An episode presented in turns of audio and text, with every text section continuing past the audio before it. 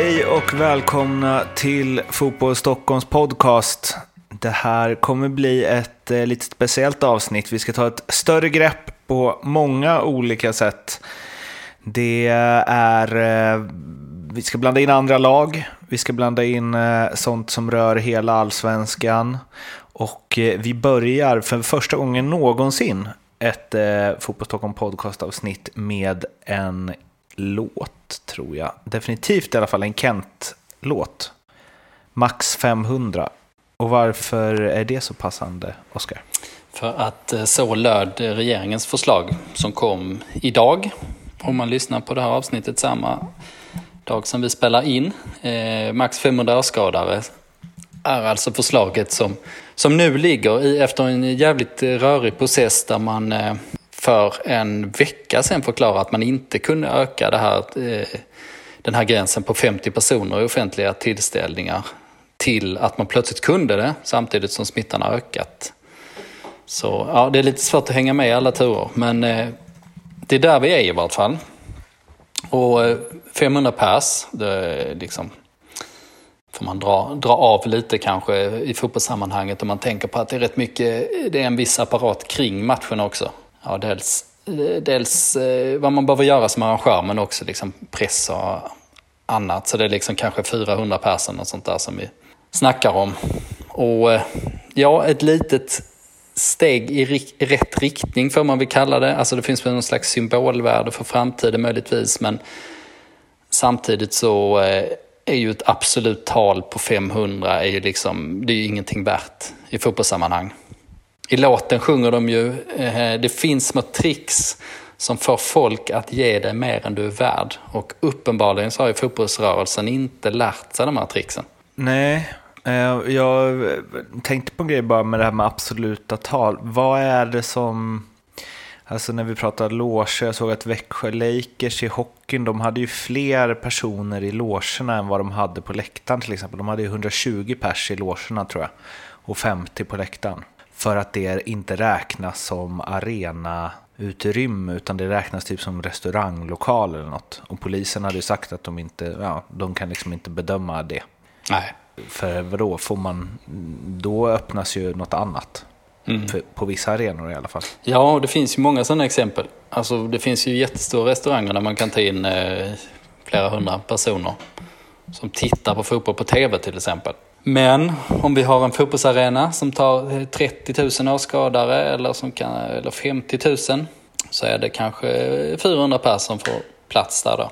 Och det är, ju en, det är ju ett märkligt sätt hur man ser på idrotten med tanke på att eh, ganska många branscher i samhället eh, liksom har ju närmat sig någon slags eh, normalitet. Uttjatat exempel, men eh, att det bara kan komma in hur mycket folk som helst i stort sett liksom på Ullared eller på andra köpcenter och, och vad det är. Ehm, det, det blir ju liksom svårt att förhålla sig till att just eh, idrotten inte eh, lyder under samma regelverk på det sättet. Det, det jag menade med var att, liksom, att Växjö kan ta in mer personer i sina loger för att det räknas som restaurangavdelning. Det måste ju öppna för att French, French, Friends har ju en del eh, loger.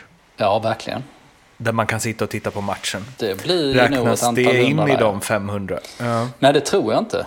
Jag tror väl det är samma där som eh, samma distinktion som man gör där mellan de två åskådartyperna som i hockeyn.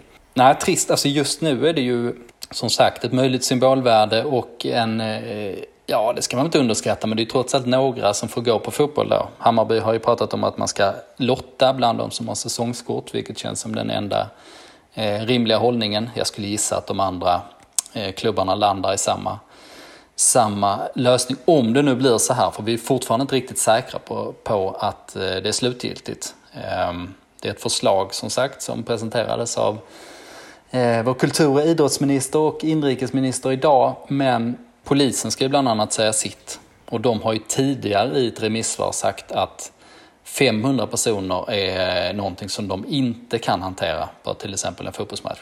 Vilket eh, låter som den poliskår som vi har, vi har lärt känna de sista åren.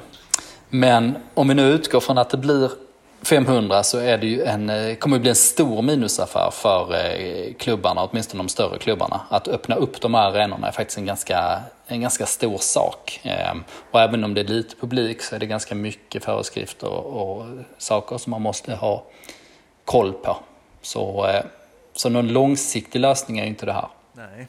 Men är det då ett steg fram? Alltså du sa symboliskt att man kanske... Det händer någonting i alla fall. Men det kan ju inte stanna på det här speciellt länge heller. Nej, det kan ju inte det. Och framför, framförallt är det ju eh, synen på det som, jag, eh, som jag, man blir trött på. Alltså synen på idrotten och det här absoluta tal. Det är, liksom, ja, det är svårt att säga var gränserna ska gå men liksom grundförutsättningarna vad det gäller idrotten blir alltid, liksom, eh, bygger alltid på någon slags, eh, ja, antingen bara slapphet eller så här fördomar. För att om man tar de här exemplen med de här stora arenorna, då, då, skulle man väl jobba med ett procentantal istället. Jag tänker mig att man borde kunna eh, nå 20-30 procent eller sånt där i eh, ett första steg. Eh, och Malmö FF har ju till exempel, de har ju lagt fram ett eh, förslag de, eh, där de argumenterade för att de ville ta emot 5500 åskådare. Och det blir väl 20 procent där ungefär va? Och de eh, hade gjort en undersökning eh, hur folk tog sig till arenan, för det är, väl det, som är den, det är väl det som är den stora grejen egentligen. Alltså att man kan hålla folk på avstånd inne på arenan, det tror jag inte att någon part har liksom några, några större synpunkter på. Ehm, det borde man inte ha i vart fall, utan frågan är väl snarare liksom, hur tar man sig dit? Vad, vad blir det för ansträngningar på kollektivtrafiken? Hur går det till vid insläpp och så? Hur ser man till att det inte blir trängsel? Ehm, och det senare, eh, senare debatten handlar väl framförallt om liksom att eh, det ligger på arrangören, eh, de är proffs på det här, de får se till liksom att insläppen tar lite längre tid och man har flera ja, flera entréer öppet och, och vad det nu kan vara. Liksom. Men det där hade ju arrangörerna löst, alltså i samförstånd med, med supportrarna som kommit dit. Det är jag liksom helt övertygad om. Och i Malmö FFs eh, utredning då, då kom vi fram till att 82 procent av besökarna tog sig till Eleda stadion på egen hand. Det vill säga att man gick eller att man eh, tog sin elskoter eller att man eh, cyklade eller att man körde bil. Och sen så resten då använde kollektivtrafiken. Men de, de kunde ju visa på att det inte var så stor belastning eh, trots allt. Framförallt inte då om, om det handlar liksom om 5500 åskådare. Och det här förslaget har ju bara eh, mötts av en eh, massiv tystnad. Eh, liksom eh, några andra klubbar också lagt fram förslag. Så det, det möts aldrig i sak utan det har liksom bara ignorerats. Ja, i Stockholm tror vi också. Vi är, eh, jag tror inte heller att det skulle vara något problem, varken på Tele2 Arena eller, eller Friends. Nej, den här tystnaden Eh, som sånt möts av. Det är ju lite... Alltså jag, jag sväng så, svänger så himla mycket mellan att så här, vi såg rik i Danmark och eh, man ska ta ansvar och det är liksom... Klart att det inte är jättebra om stora folkmassor rör sig i, i liksom trafiken eller runt samma arena samtidigt. Man kan inte lita på att alla som ska vara där 17.30 kommer exakt 17.30 och så vidare. Men det som stör mig mest i det här och det som får mig att känna att det är fel är ju att dialogen är så jävla dålig. Att det känns som att ingen bryr sig. Eller så här, jo det finns skitmånga som bryr sig, men de som bestämmer bryr sig inte.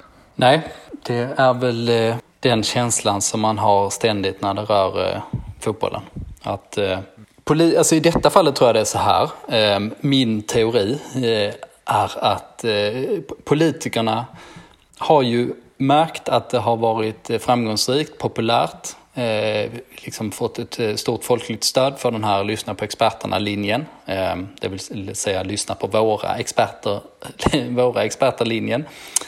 Eh, Folkhälsomyndigheten. Ehm, och eh, den linjen är ju lätt att sympatisera med i ett större perspektiv. Men eftersom Folkhälsomyndigheten inte bryr sig om idrotten, eh, vilket har visat sig på, eh, ja, med, ja, på alla sätt man kan tänka sig. I varenda kommentar så har man märkt att det finns inget intresse alls. Och i de kommentarerna och de farhågorna som man målade upp inför att fotbollen skulle starta så var det tydligt att man hade, man hade gjort en för dålig analys helt enkelt. Alltså det, det byggde egentligen bara på fördomar, eh, hur folk betedde sig och sådär. Men då hamnar man där och politikerna vill inte ta några beslut som, eh, där man eh, viker från den här linjen och då hamnar man i, eh, i den där situationen. Och man känner igen det från eh, liksom hela den här polisdebatten i fjol, att eh, politikerna bemötte den med absolut tystnad. För de kunde inte vinna några eh, ta några politiska poänger på det.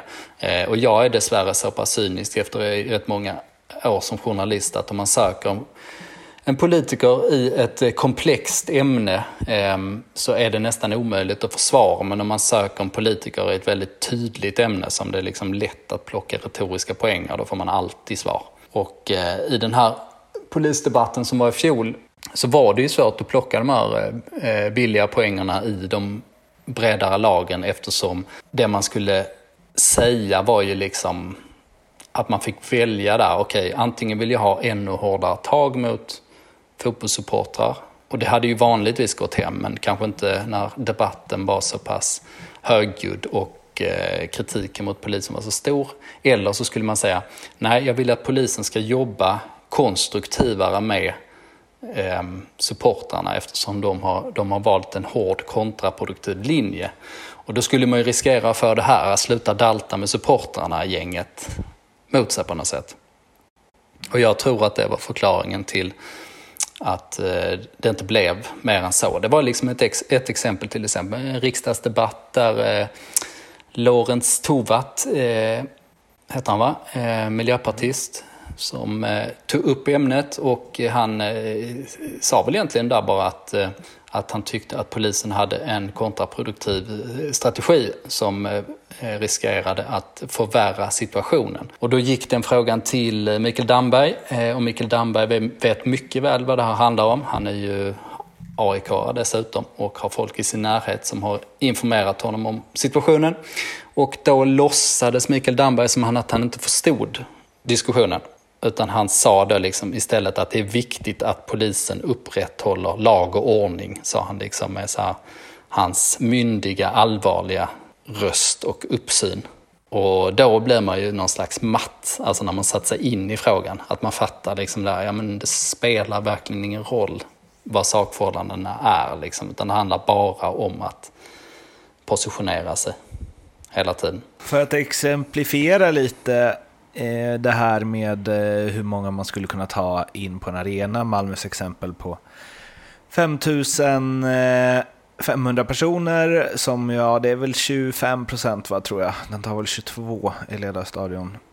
Men det funkar ju utmärkt. Alltså om, om det är nu så många som tar sig dit som 82 procent på egen hand så kan man ju se även i Stockholm, Tele2.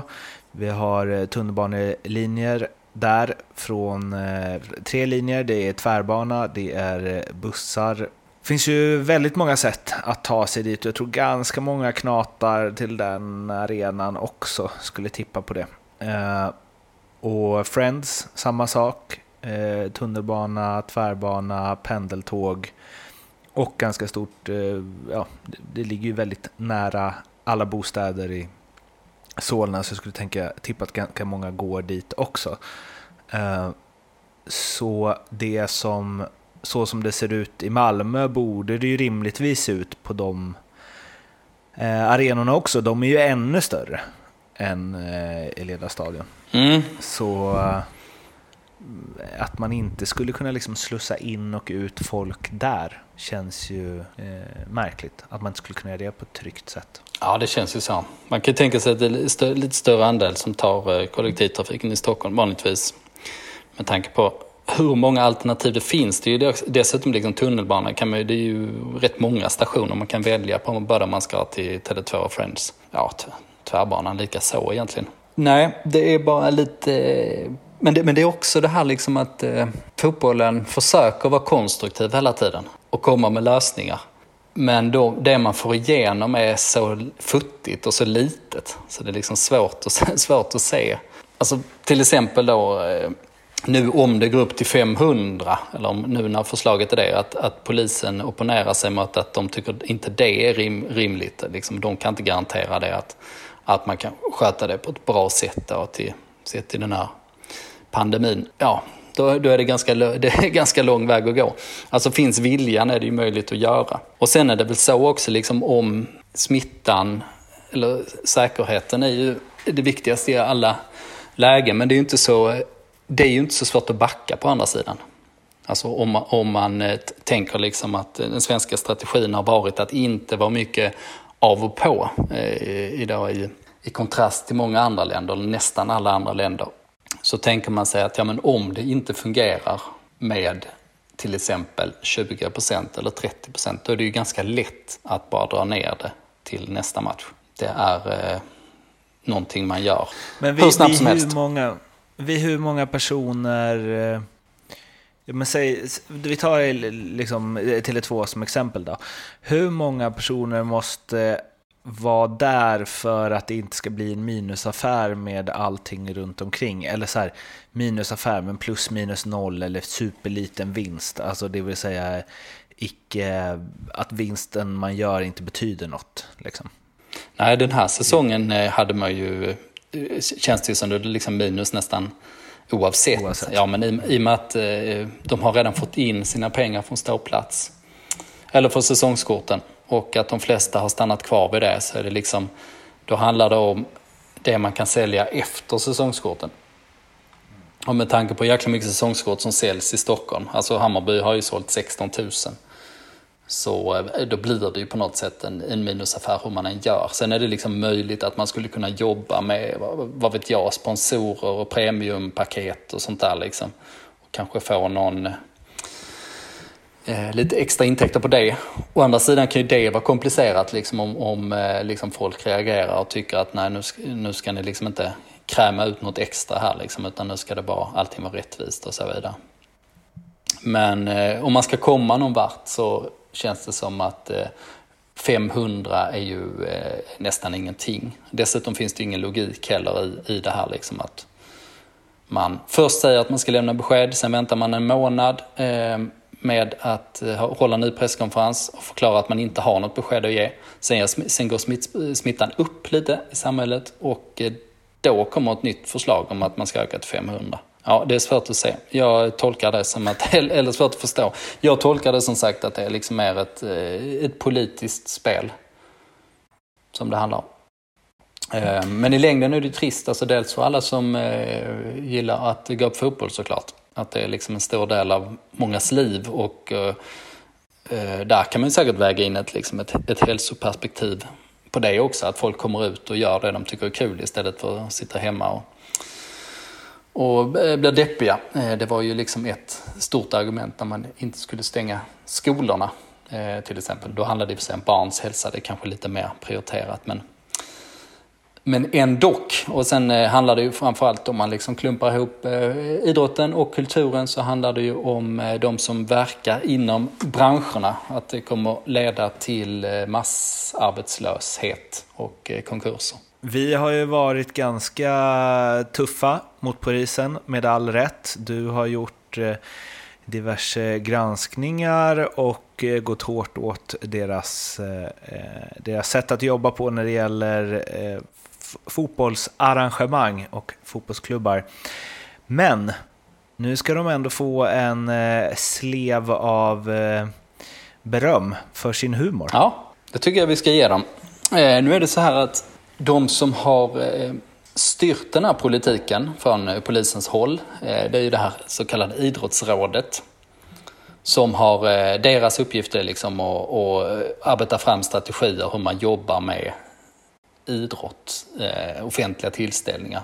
Det rör all idrott, även om idrottsrådets fokus verkar till 80% ligga på pyroteknik eh, kring fotbollsmatcher eh, av någon anledning så är det i alla fall så det ska funka och den har letts av Stockholmspolisen eh, de senaste åren. Men nu har man bytt det där ansvaret så nu är det alltså NOA som ska ta över ordförandeskapet, tror jag det blir formellt i vart fall, i det här idrottsrådet. Det är i alla fall de som har huvudansvaret, eh, vilket eh, DN och Malena Johansson, skicklig reporter, avslöjade häromdagen. Och vad det innebär, det är lite för tidigt. Det, det, vi ska väl säga det, det är ju inte Bachner då, utan eh, nationella operativa avdelningen. Det kan vara bra att eh, förtydliga. Det hade nog, eh, jag tror det blivit lite annorlunda om Noah Bachner hade... Bättre va? Ja, det kan man nog vara ganska säker på. Han är väl eh, lik, lika hård kritiker som eh, jag är i stort sett.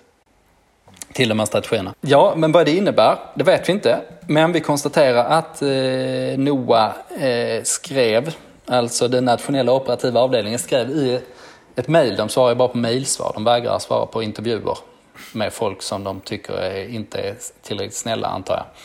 Snälla mot polisen. Ehm, då skrev de att de kommer fortsätta den goda dialogen med berörda parter. Det är väl eh, en svart humor om, om något. Det, För er, er som inte hängt med riktigt kan ju du förklara hur, hur den här goda dialogen ser ut. ja, om det handlar om dialog med till exempel eh, fotbollsklubbarna så existerar den inte alls. Den finns ju inte på den operativa eh, nivån. Däremot får man väl hoppas, det hoppas man väl alltid, att eh, polisen pratar med SEF till exempel och SFSU eh, som man håller en dialog. Och tydligen har de börjat snacka lite grann innan, men det har ju också varit liksom en, en parodi bara eh, tidigare. Så att de ska fortsätta den goda dialogen, det måste vara någon, någon liksom cyniker som suttit där. Filat. N- Någon med så eh, jävligt eh, skruvad humor på något sätt. Eller bara så sofistikerad humor att nästan ingen kommer att märka den. Men man eh, ska kunna skämta om allt ju. Och eh, förs- alla försök uppmuntras. Mm. Vi får se om vi ringer dit och berömmer dem för skämtet och se vad som händer. Då kanske de svarar i telefon. Den gången de svarar. Ja. Nu har det blivit dags för eh, något som är tvärt emot vad vi gjorde för eh, ett par veckor sedan. Då hade vi det positiva avsnittet där vi försökte se eh, glaset som halvfullt hos eh, AIK, Djurgården och Hammarby. Nu har det blivit dags för det negativa avsnittet, eller åtminstone den negativa halvtimmen om alla lag. Va?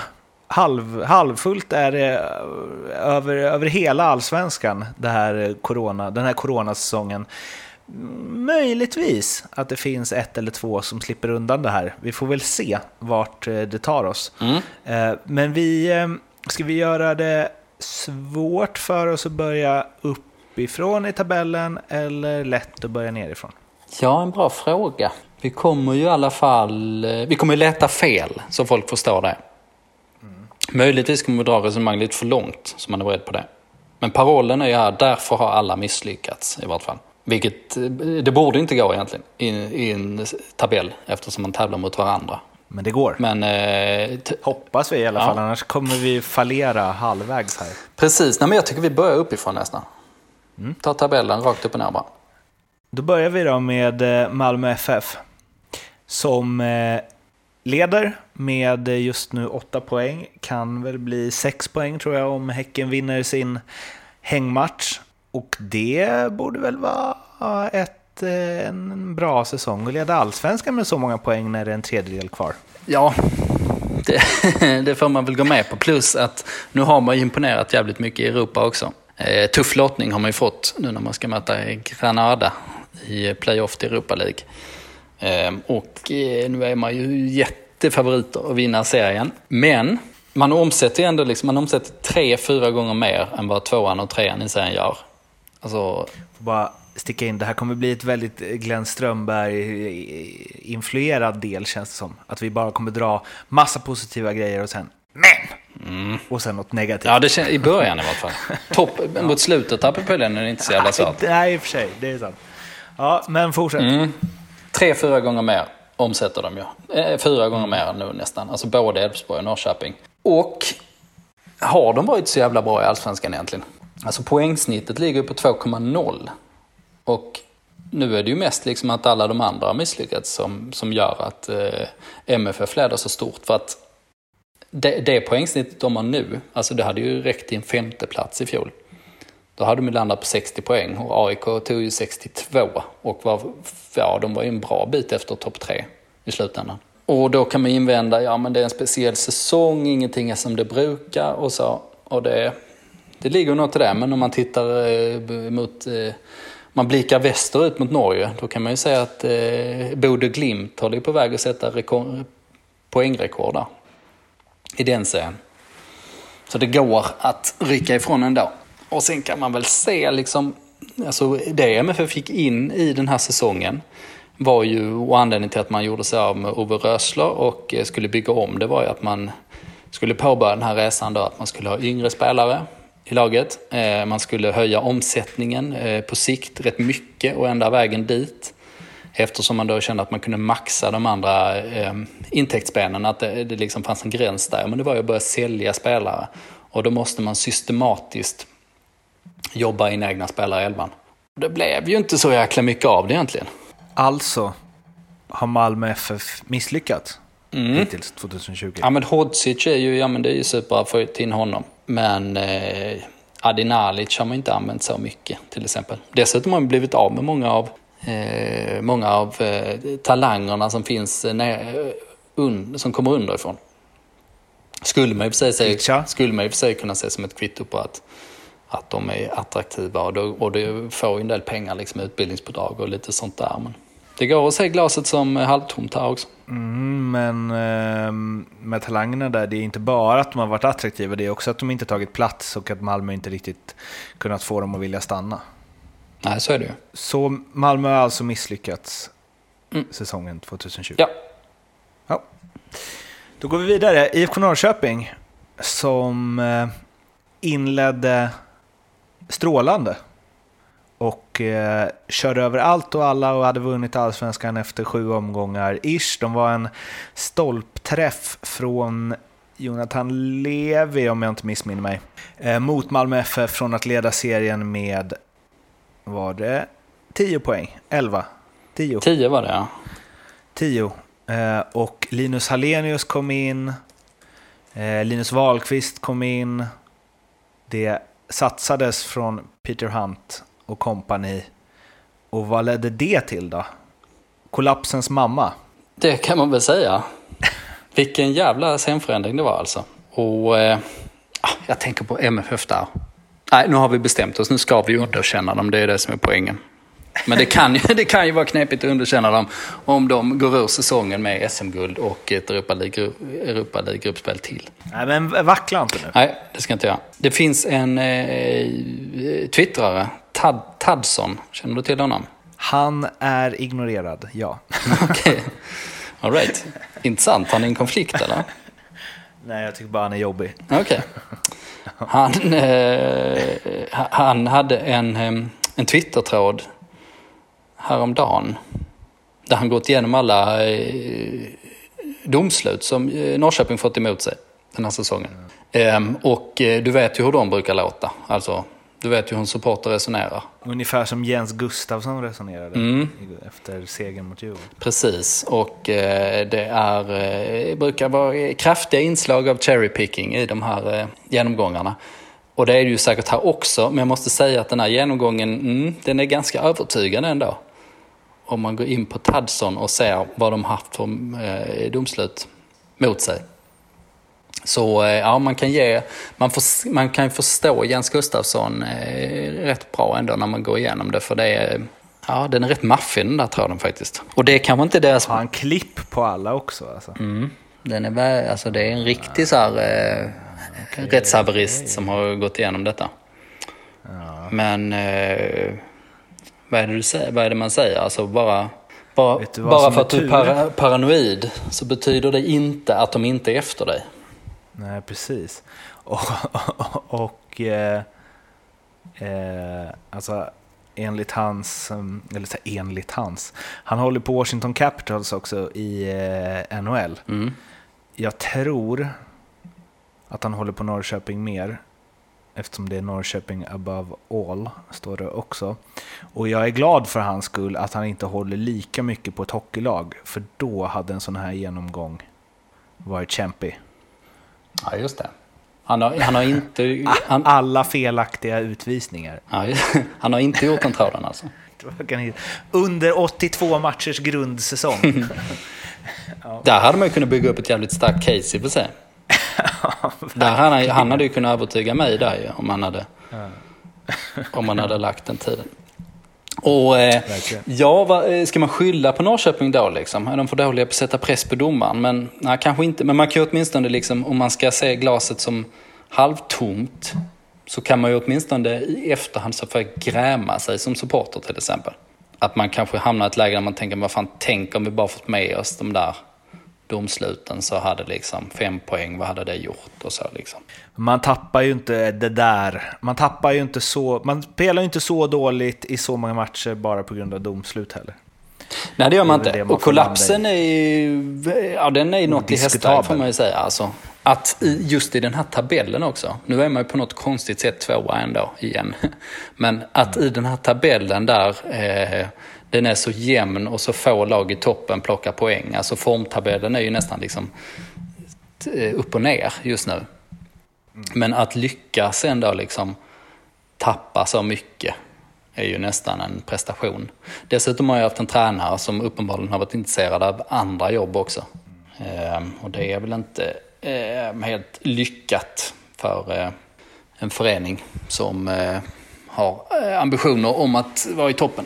Nej, Eh, så är det ju. Förvånansvärt också, visst Linus Wahlqvist har väl varit bra och så, men liksom floppiga värvningar alltså. Ja, det är väl konstigt, konstigt därför att de tog ju in de här, det är ju två dunderspelare givetvis. Alltså Wahlqvist liksom i den och Hallenius, perfekt liksom perfekta ersättaren till Kristoffer eh, Nyman om han inte spelar. Ja, och precis. Ja, men Hallenius har ju liksom skytteligan allsvenskan för två år sedan. Och ja, precis som du sa, liksom rörlig och mångsidig och sådär. Intressant, det trodde man inte i början när man bara var helt bländad av Norrköpings spel. Dessutom kan man ju, ska man ju konstatera att det de har gjort i år är ju en riktig jävla dundersatsning. Ekonomiskt, alltså med Haksabanovic som kronjuvelen. Som heter de dyraste eh, nyförvärven som har gjorts i Allsvenskan. Eh, skulle kanske till och med vara det allra dyraste. Jag vet inte riktigt vad, vad som har sagts där men Ja, det kommer att bli en baksmälla där, finns det ju risker. Även om de har liksom ett, de har ju ett intressant lag och unga spelare och sånt där. Men det, ja, de har spänt bågen hårt i vart fall. Får man säga.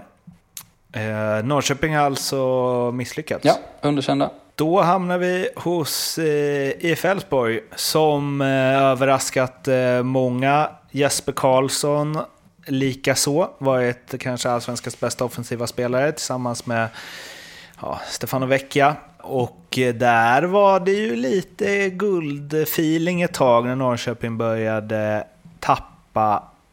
Men det har eh, slagit till med en eh, blåvitt-sjuka. Och kryssen har radats upp. Mm. Ja, de, eh, de delar numera den titeln. Med IFK, eller med IFK Göteborg. 12 kryss har de alltså. Och Ja, att de, ett dussin. Att de ligger, ja, dussinet fullt. Eh, vilket sällan är ett bra tecken. Det skulle väl kunna vara okej okay som ett bottenlag kanske, jag vet inte.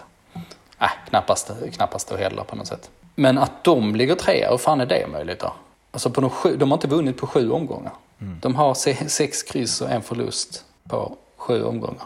Och ligger ändå kvar på en Europaplats. Mm. Så det har ju blivit någon slags eh, choke där. Alltså Elfsborg har man liksom snackat om att ja, de, har ju, de har ju ett eh, intressant lag och ett, liksom ett... Eh, de har byggt sin trupp klokt nu tycker jag. Framförallt har de blivit av med mycket äldre spelare som mest liksom var i, eh, stod i vägen för ja, sig själva också kanske, men för, för, eh, för andra och för utvecklingen. Ehm, och nu har man ett intressant bygge eh, och nu liksom, ja men Elfsborg spelar tufft som fan, eh, fult ibland liksom. Eh, Simon Strand och Per Frick är väl liksom bra symboler för det. Alltså man är ganska långt ifrån det här pannbandsligan-stämpeln. Utan nu liksom ska... Eh... Ja, framförallt nu när Jesper Karlsson har lämnat. Ja, verkligen. Och man ska vara liksom rejäla och man ska kunna vara cyniska och så. Men vad hände? När det plötsligt bara uppstod liksom, jag menar, en guldchans. Liksom. Ja, då har det ju bara låst sig. Och Jesper Karlsson har fortsatt varit bra, men nu försvinner han. Så eh, det kanske slutar med att vi ser den här säsongen som alltså säsongen när Elfsborg hade sin stora chans och sjabbla bort den. Mm. Och det lär dröja till nästa gång, mm. kanske. Så Elfsborg har alltså misslyckats? Mm. De är på väg att misslyckas i vart fall. Ja. Eh, fyra har vi ju BK Häcken som ju eh, har smygit med där och spelat bra och man har känt att ah, de kanske kommer utmana Malmö FF och vinner de sin hängmatch så är de bara sex poäng efter. Men den stora chansen var ju när de mötte MFF i en ren seriefinal för två omgångar sedan, en omgång sedan. Eh, och eh, blev, ja, det är, man ska passa sig för att ta i för med för stora ord, men jag skulle vilja säga att de blev totalt överkörda. Kanske inte att Malmö spelade ut dem efter noter, men Malmö hade hel, total kontroll över den matchen. Och eh, eh, Häcken var inte ens i nära att knipa en poäng. Och det var verkligen eh, ja, klyschigt, men storebror mot lillebror. Och MFF visade med för MFF-fans all önskvärd tydlighet att de är ett mycket bättre lag än vad Häcken är. Ja, vi, och vi då ska man ju säga att Häcken är det laget som väl har stört MFF några gånger senaste säsongerna. Ja, fast inte i ett eh, med guldvibbar. Nej. För då klarar de inte det. För Häcken har ju liksom, de har ju gjort det här rätt många gånger nu. Ja. De, det var väl, var det 2012 var det va? Mm. Ja, jo det var det. När Elfsborg ja, vann, då var ju Häcken tvåa. Tiden går. Så de har liksom... Var det åtta år sedan Gerhardsson kom tvåa med dem? Mm, så de har ju haft sin, eh, sina chanser och de har varit där uppe och de har fått jobba på i lugn och ro och Gothia Cup-miljonerna har eh, tickat in på kontot. Och man har ju en buffert som är större än eh, de andra lagen. Om vi då bortser från, nej i och för sig Djurgården har ju samlat på sig mycket pengar också. Eh, men annars bortsett från Malmö man har liksom aldrig valt att gasa på för fullt. Vilket visserligen är klokt där eh, året för det kommer att bli jävligt tuffa siffror för Häcken utan eh, Gothia Cup. Men nej, man har ju varit där. Man har fått sin arbetsro, man har varit där charmiga gänget som eh, ofta vinner stort på hemmaplan. Men när det gäller då klarar man inte det helt enkelt. Nej, det är det de är. Det sitter i klubbens DNA. Mm. Säger vi, mm. baserat på en match körde vi som vårt exempel nu. Mm. Men glaset är halvfullt och de... Eh, halvtomt, halvfullt, ja. halvtomt. Mm. Och de har misslyckats. Ja. Sen hamnar vi hos Djurgården. Eh, och nu får man väl passa sig så man inte får Kim Bergstrand utanför porten. Eh, men eh, det har ju varit eh, vissa bra grejer med Djurgården, vissa dåliga. Eh, men de har inte lyckats rätta till de dåliga grejerna. De är eh, dåliga offensivt, lättlästa, saknar en eh, boja och hur stabila och trygga de än är där i mittlåset så det vill sig inte. De kommer liksom inte hitta det där de behöver hitta.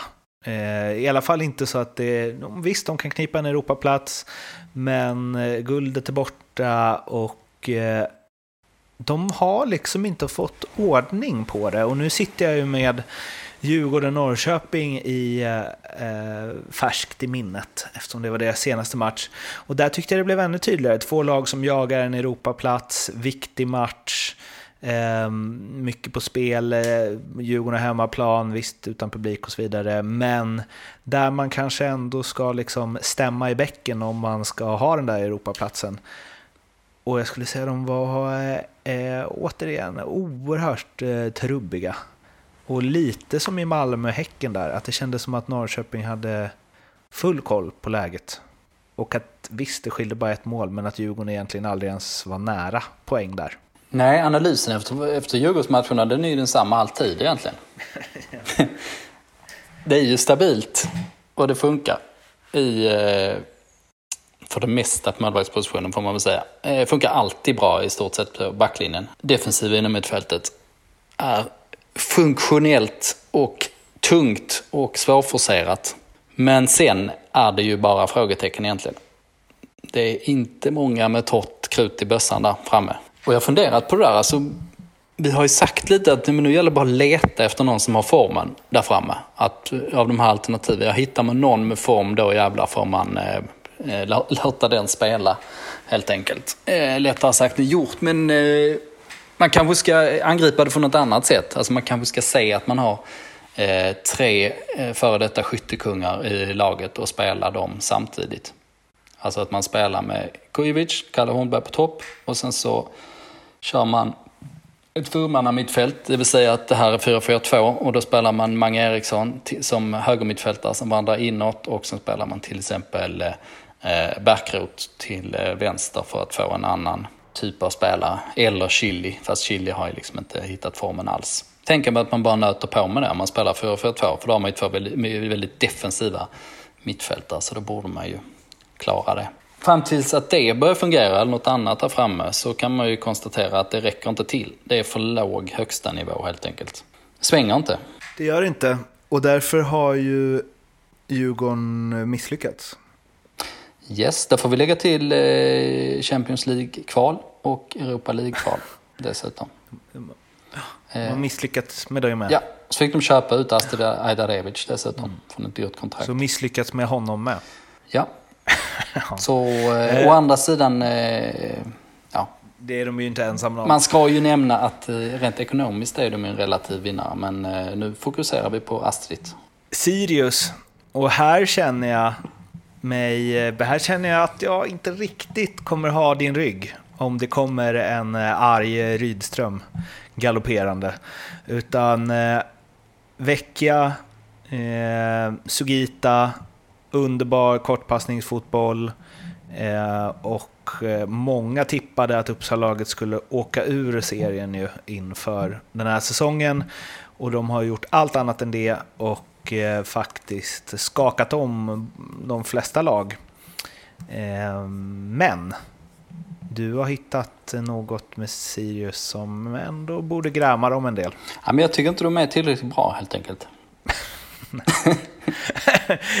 Mot vad de borde vara? Jag, jag, jag skojade. okay. Det hade varit lite, lite orättvist kanske, trots allt. Ja. Även i det här segmentet. Nej, det är svårt att hitta sätt att underkänna dem på. Men om man som, men om man som supporter efter säsongen sitter och tittar på tabellen, då finns ju en stor risk för att man kommer att tänka att fan, alltså vilken chans vi hade detta året till att till exempel ta en Europaplats. Någon Sirius-supporter skulle ju kunna göra en sån Tadson-lista fast över målvaktstavlor. Verkligen. Eh, dels eh, målvaktstavlor där man eh, är ohotad etta i allsvenskan. Men också bara så allmänna bortschabblingar av matcher som man borde ha vunnit. För att faktum är att Sirius har ju nästan, prestationsmässigt, borde ju Sirius ligga tvåa i tabellen tycker jag de har ju spelat så jäkla bra i många matcher, men har liksom på något sätt eh, krånglat till det. Och, och ja, det, det liksom... Det, det, hjälper inte att spela fint om man inte kan liksom knyta ihop säcken och så, men eh, ja, du förstår nog vad jag menar. Det, finns, eh, det, de, det kan vara de som ska gräma sig mest ändå, eller ja, det skulle kunna bli de efter säsongen. Så Sirius har alltså, ja men de har väl misslyckats ändå? Nej, ja, vi, Nästa lag Vi får fila på den formuleringen. Ja, vi får, vi får fila på den. Eh, nästa lag har misslyckats. Eh, och det här är nästan det laget man behöver motivera minst, skulle jag säga, av eh, alla. Hammarby. Mm, Zlatan Ibrahimovic, som, Hammarby. Ja, det var, det var guldtips. Det var de som skulle åtminstone Ja, det var i alla fall de som skulle utmana mest eh, MFF i toppen och de skulle göra hur mycket mål som helst och eh, allt sånt. Så var det. Eh, jag tippar ju dem som vinnare av Allsvenskan. Och det kommer ju bli ett... Eh... Har du misslyckats? Ja, absolut. det, är inget, det är inte så svår analys heller om man, om man utgår från det tipset. Nej. För det kommer ju bli eh, så, så mycket... Knappt ett glas hos dig. Nej, alltså det kommer ju bli... Eh, Hammarby är ju sjua nu liksom. Skulle, alltså, Hammarby, det är ju fortfarande den här känslan att, vad fan, de är ju bättre än så här. Alltså, när de spelar bra i perioder så, så är de ju... Då ser man ju lite av det här i fjol, att då är de ju faktiskt överlägsna sitt motstånd. Men sen så droppar de ur det och liksom klappar ihop totalt. Liksom. Så de har ju, de har ju höga högsta nivåer, eh, högst kanske i serien, men eh, sen har de ju mycket problem i, ja, framförallt eh, defensivt får man väl säga. Där är det ju intressant i och för sig, alltså med Tommy Söderberg tippade ju att Malmö FF skulle vinna allsvenskan. Ehm, 99 var det va? Ehm, när Malmö åkte ur. Det var ju ett sånt historiskt guldtips. Nu, nu tippar Robert Laul inför den här säsongen att AIK skulle vinna. Det är nästan lite samma. Nu kommer inte de åka ur förmodligen, men eh, med tanke på var de befann sig och vad de var tvungna att göra i somras för att hitta rätt. Men vänta, vad sa du nu? Vilka, vem tippade att vem skulle åka ur tidigare? 99? Ja, Tommy Söderberg tippar ju Ja. att eh, Malmö skulle vinna serien. Mm. Och det slutade med att MFF åkte ur.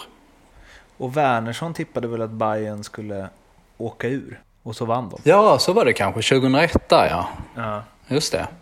Ja, men då är vi ändå, vi ju vi är ändå bättre än vår föregående, föregående, föregående generation. De var ju ännu sämre.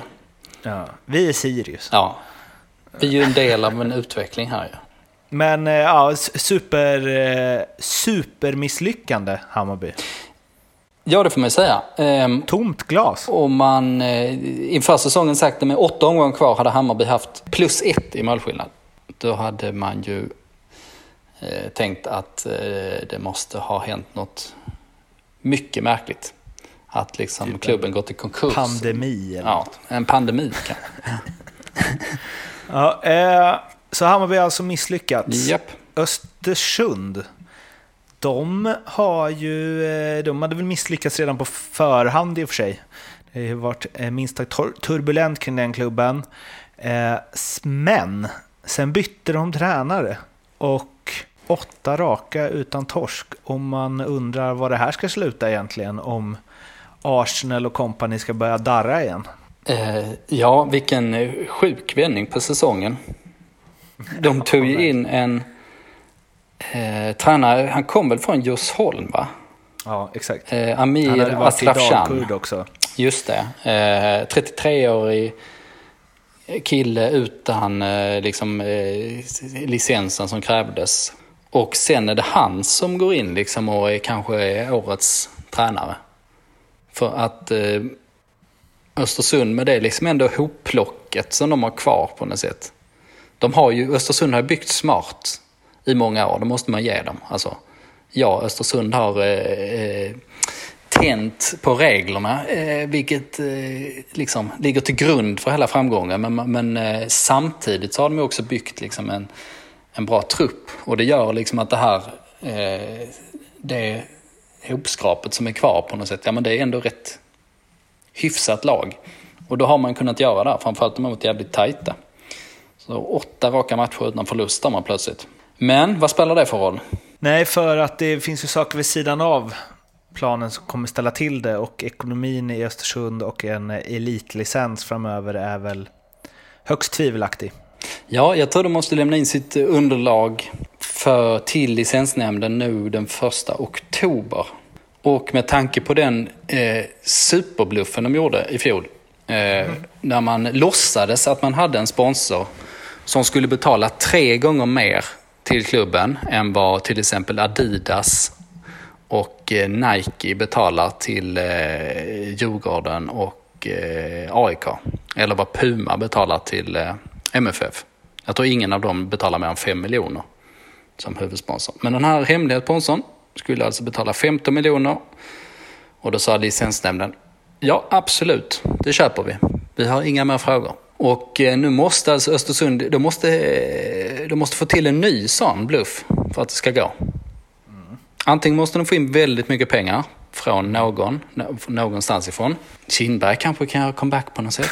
Eh, Men, men om de inte gör det, då borde ju den här sagan med allt, enligt all logik, eh, ta slut. Ja, alltså har Östersund misslyckats. Ja,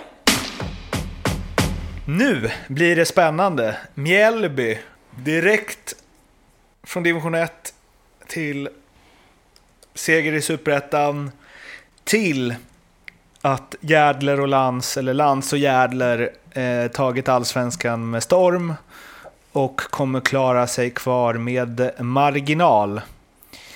Och spelar faktiskt rätt trevlig fotboll också på Strandvallen. ja vad fan, de har ju inte misslyckats alltså. Nej, Kan, vi kan väl liksom inte... nej.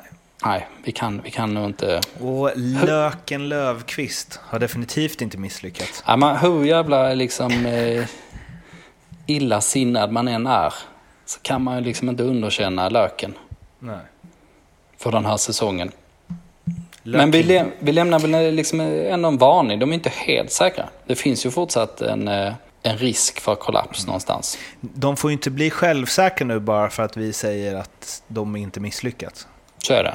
För då kan, man, då kan det rinna iväg fort. Så är det. Eh, men Mjällby har inte fantastiskt misslyckats. Gjort, eh, fantastiskt gjort måste man ju Ja. säga. Med tanke på vilken miniklubb det är liksom i sammanhanget, trots allt. En annan liten klubb är ju Varberg, också nykomling, som du kände att ja, de har nog heller inte misslyckats. Och det kanske de inte har. De har liksom eh, minimal ekonomi, de har en charmig Jocke Persson som bara kör. De har eh, bytt ut hela laget till vissa matcher och bytt in det igen i andra. Men jag var ändå lite inne på att de hade en eh, svit där i, eh, från mitten av juli till mitten av augusti där de alltså hade åtta matcher utan vinst. Fyra kryss, fyra torsk. Och då kan man ju säga att ja, två torsk mot Häcken, en torsk mot Djurgården, en torsk mot Norrköping. Det är väl inte fy skam för en nykomling, känner jag nu när jag räknar upp det. Men, men eh, ja, man kände att det var liksom, oh, det är den mest spännande nykomlingen på länge. Varberg, det här kan liksom ta fart på riktigt. Eh, och sen var det ändå bottenlagsresultat där under åtta matcher. Det är väl fan en tredjedel av serien. Och det är en tredjedel kvar. Så, ja, om man skarvar lite alltså. Och Ja, ja, det, ja, ja, ja, kan fortfarande gå mindre bra. Jag uppskattar din eh, ambition här att se livet från den mörka sidan. Eh, För att, eh, att lyfta upp en väl vald formsvacka. Eh, För, Åtta matcher är åtta matcher. Absolut. Ehm, Om vi hade varit liksom lite mer positivt sinnade hade vi kunnat titta på de andra matcherna istället. Ehm, Men nej, vad fan, det är svårt att underkänna Varberg. De ligger ändå tia och de har ju så minimala resurser och ett... Liksom vad fan, de har 40-årig 40 Stojan Lukic i mål liksom. De har... eh, eh, vad är det, fyra helt oprövade, eller fem helt oprövade afrikaner som har spelat mycket. Alltså, det är unga spelare man har plockat från lägre divisioner och så. Liksom det. Okej. Ja, det blir svårt alltså. Ja. De Jag skulle har inte misslyckats. Jag skulle gärna såga dem, men jag kan inte riktigt det. De har inte misslyckats än. Örebro ligger 11, inte 10 som vi precis sa. Eh, och det är två placeringar under nionde platsen och mer motivering än så behövs väl knappast. Nej, det är ju liksom en, en kollektiv besvikelse i fotbollssverige där. Att Örebro inte ligger på eh, nionde platsen där de hör hemma. Men du vill gå längre än så. Det står liksom i din eh, köris om Örebro, helt utan riktning. Vad vill klubben? Hur ser satsningen ut? Vad är Ja. det som händer? Ja, eh, Det är upprört Ja. i Fotboll Stockholms podcast kring Nej men vad fan, det, det här är motiverade frågor. Eh, och med, med din emfas också skulle jag nästan säga att man kan skjuta in. För att det här är ju en klubb helt utan riktning. Och vad vill klubben? Och hur ser satsningen ut? Nej, det har de inga svar på. Eh, vdn i Örebro sa häromåret att de skulle vara topp fem omsättningsmässigt i eh, Allsvenskan år 2023. Alltså att de skulle liksom ligga bland topp fem klubbarna eh, vad det gäller ekonomi. Och eh, det är ju bara 100% eh, löjeväckande. Det kommer de absolut inte vara. Det finns ingenting som talar för det. De har ingen plan överhuvudtaget. För att komma dit måste de ju trippla sin omsättning. Och eh, ja, det kan var och en fundera på över hur eh, realistiskt det är. Hur jävla lätt det är att göra, det vet ni ju. Har ni 100 spänn, att få det att bli 300, det är inte helt enkelt. Nej, Nej. underkänt. Eh, va? Ska du kritisera ännu mer? Nej, det, nej. det räcker så. Örebro har misslyckats. AIK har misslyckats. Eh, får man ju säga. Eh, på alla möjliga jävla plan. Det var ett... Eh, Ja, taktikexperiment som vi har eh, vänt ut och in på 300 gånger i den här podden. Det gick inte så bra. Eh, de fick sparka tränaren Rickard Norling, dyrt. De eh, fick ersätta honom mot Bartosz som misslyckades totalt i inledningen. Eh, och eh, de fick också värva massa spelare som också är dyrt. Och nu är Stovan inför en 2021-säsong den här ska ju avslutas först, men om man blickar framåt mot den så tror jag att man går, kommer gå in i 2021 med känslan att det hade varit nice att hoppa över 2020. Ja, det får jag hålla med om. Man, eh, man kanske ska lägga till att AIK har bäst form i Allsvenskan just nu. Um, om, man har, om man nämner Bartosz. Formen kan... färskvara, det här är en hel säsongsanalys. Så är det. Och jag stod på Skytteholm i eh, ett annat, i ett annat tidevarv, det vill säga januari 2020. När det var eh, säsongspremiär, eh, det var eh, fyrverkerier och det var massor med folk och det var publikfrierier från Rickard Norling och Björn Westström. Och när de fick frågan om vad målet för säsongen var så var svaret vinna allt. Vinna kuppen, vinna allsvenskan. Ehm, och om man vinner kuppen hade man ju gått till Europa också då. Det var planen. Om man utgår därifrån så behöver man kanske inte motivera eh, särskilt mycket. Och nu har man ju eh, nu har man en jäkla eh, go i laget plötsligt med tanke på att saker och ting har vänt ganska fort. Men man har ju fortsatt ett rätt dåligt truppbygge som man måste hålla på och korrigera med i många transferfönster framöver. Så AIK har alltså misslyckats? Så är det. IFK Göteborg där har vi ju kryssmästaren tillsammans med Elfsborg. Det är ju det enda som Blåvitt varit mästare i. Det har värvats gamla hemvändare, det har sparkats Poja med någon, som ändå hade någon form av projekt som skulle få ta sin tid. Det är nedflyttningsstrid med Rolle Nilsson vid rodret och eh, det känns väl minst sagt en gnutta rörigt i Blåvitt. Ja, där sammanfattar du allting egentligen. Den motiveringen behöver man inte göra mycket längre än så. Nej. IFK Göteborg har misslyckats. Så är det. Helsingborgs IF, eh, som ju inledde säsongen på ett eh, ja, eh, målsnålt sätt, om inte annat. Och ju har visst shapat upp sig lite grann, men har ju det har varit eh, mängder av skador. Det är väl det enda rekordet de tagit i årets allsvenska. De är en före detta storklubb som hämtade ny kraft, om man ska se det positivt, i superettan.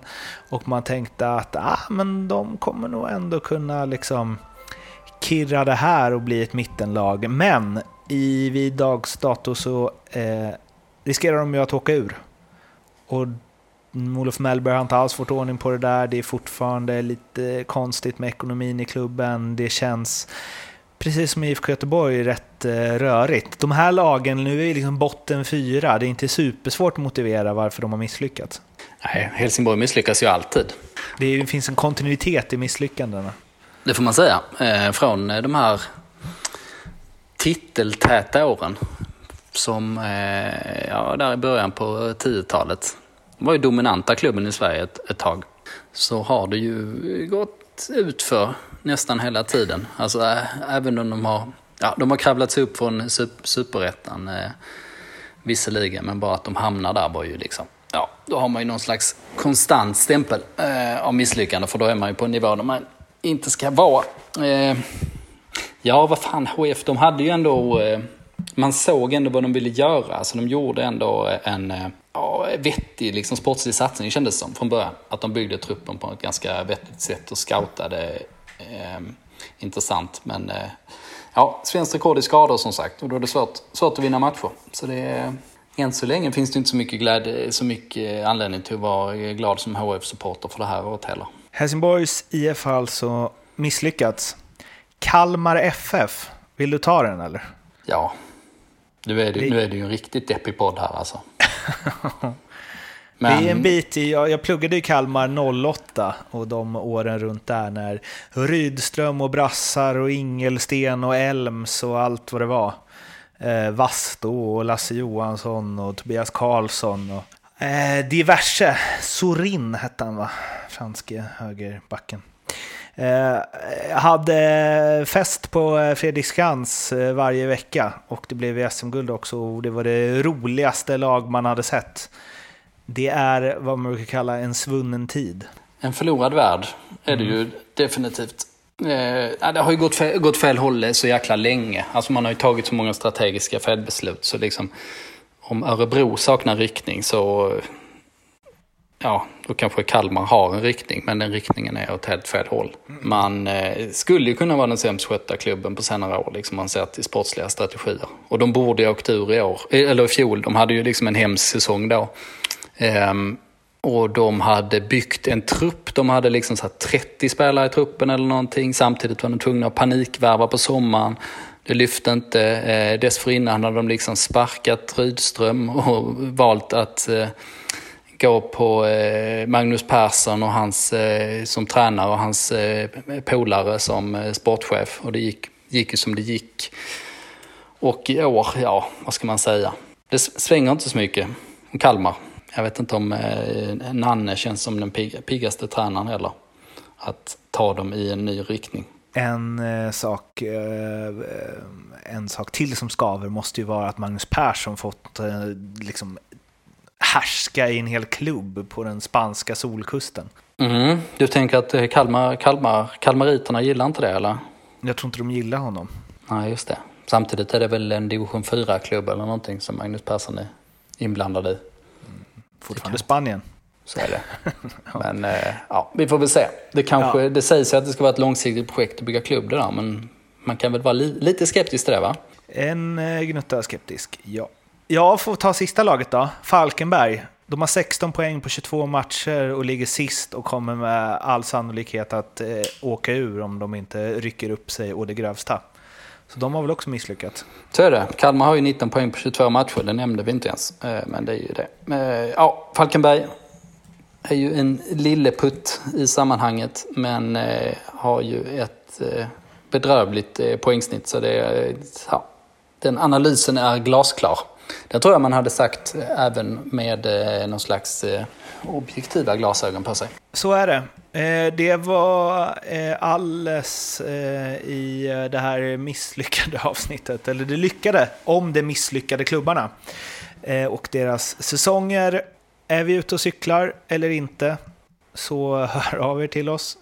Instagram, Twitter, Facebook finns vi på.